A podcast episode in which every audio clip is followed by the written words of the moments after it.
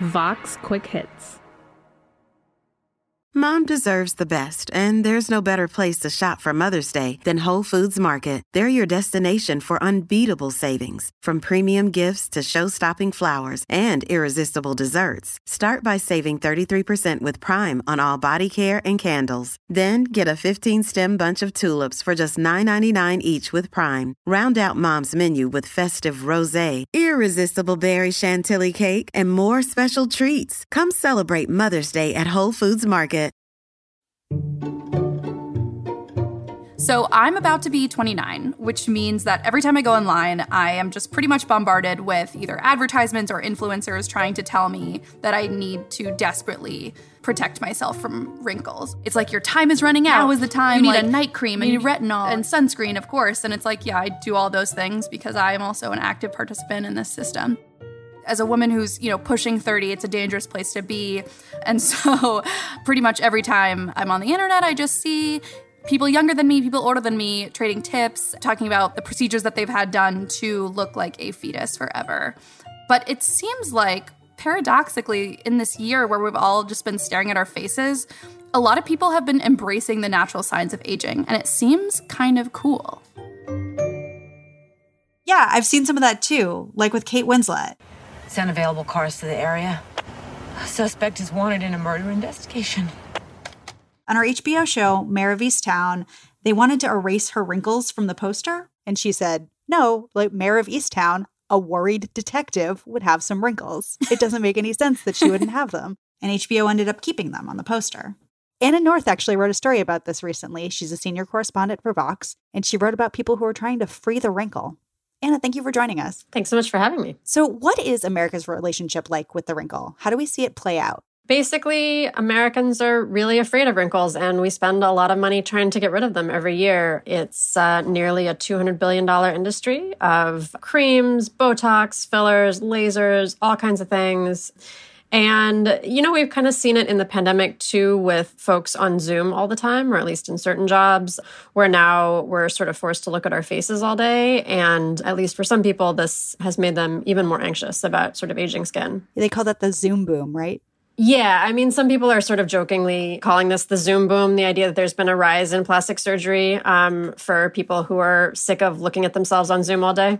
I know that there was a lot of talk in the last couple of years about how like Snapchat filters is making us all want to get plastic surgery. But like, how has tech shaped the way that we view aging? Yeah, it's super interesting. So, um, I mean, first of all, anti-aging is ancient, right? People have been putting things on their faces to try to make their skin look more youthful since ancient Egypt, if not even before that. There's a long history of using acids. So, I mean, people put acids on their skin today. We know that has some impact and people were putting all kinds of acidic things on their faces for centuries. Sometimes people would use wine, which actually does kind of work. Pro tip. Um, other treatments included meat, putting slices of meat on your face. I'm not sure how well that one works.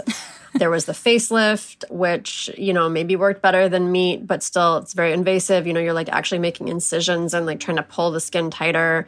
And then Botox was invented, and that kind of created this new thing where it's minimally invasive. You just get these little shots, and it actually works. It does lessen wrinkles, it can even prevent wrinkles from forming. So, um, you know, when that was approved for cosmetic use in 2002, it really changed the game. And now, obviously, celebrities you see getting Botox, but increasingly, um, you know, it's sort of marketed and used by ordinary people too. And then I should add that a dermatologist I talked to mentioned that she thinks just the advent of the smartphone has really changed our relationship to wrinkles.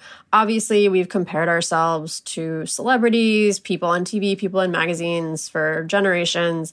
Now we're just exposed to way more images than we were before. So even before like TikTok, you know, you had Instagram, you had um, even just like Facebook on your phone. People have just been bombarded with photos of themselves and other people for years now you know, it's really changing our relationship to our own faces, other people's faces. And to your point, it's kind of changing our relationship to what seems normal because, of course, people can edit their own images, they can filter their images. Um, you know, celebrities, obviously, you're constantly being called out for like filtering their, their images on Instagram.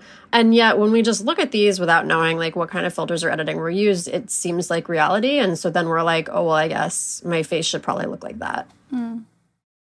It seems like other uh, traditionally stigmatized physical attributes like fatness or, or zits or um, or race to some degree have been embraced by positivity movements. Like fat positivity is huge, body positivity is huge.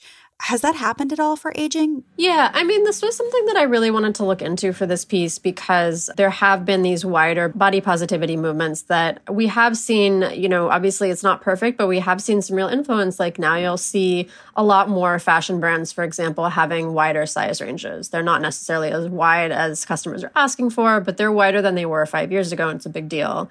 Um, so I was really curious, like how folks who've been involved in these movements see them impacting how we view aging.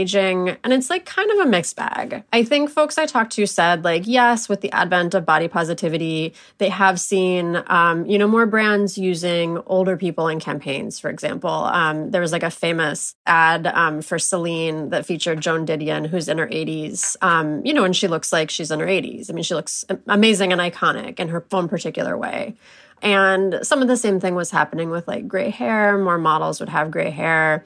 I think there's a feeling though among some activists and, you know, especially folks I talk to that like body positivity has kind of only gone so far, both for wrinkles and just like in general, that it's still, yes, like maybe there's a wider range of models that you'll see but they're still more likely to be white. You know, almost all the models that folks could come up with who are older models who've been featured in big campaigns, they've been white women.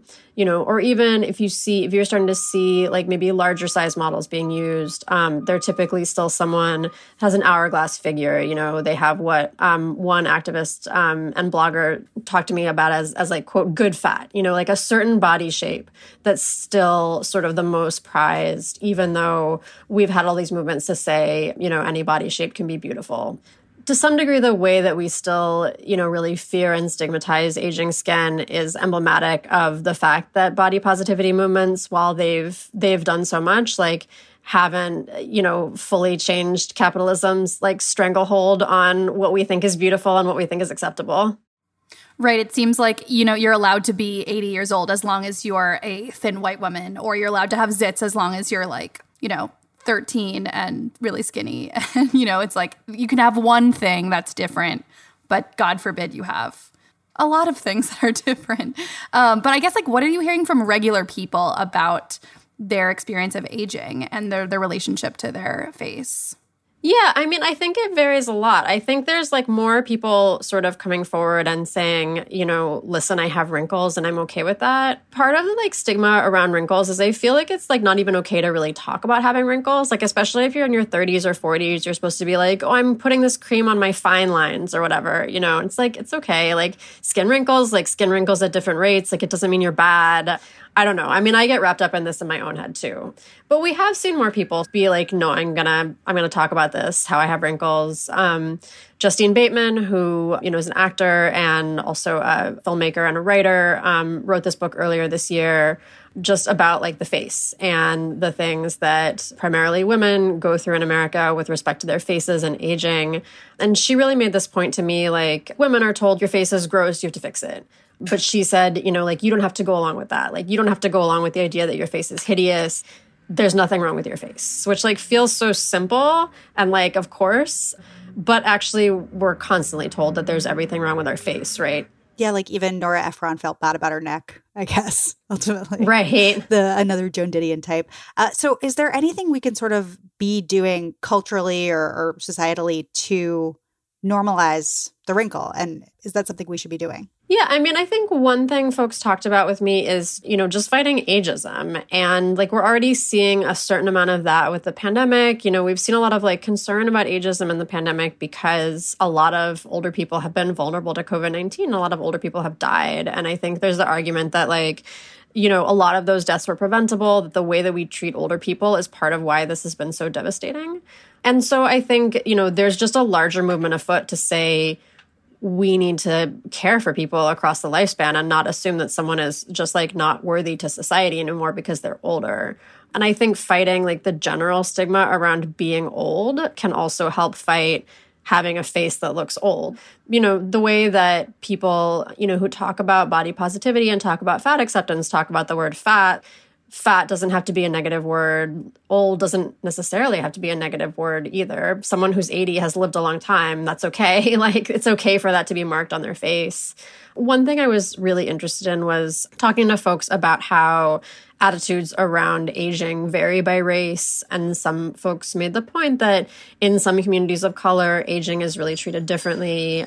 And there's this sense of like aging means you've survived a lot in a culture that is racist and can be violent toward you. So, like, it's not always a negative for everyone that, like, yeah, you reached an old age.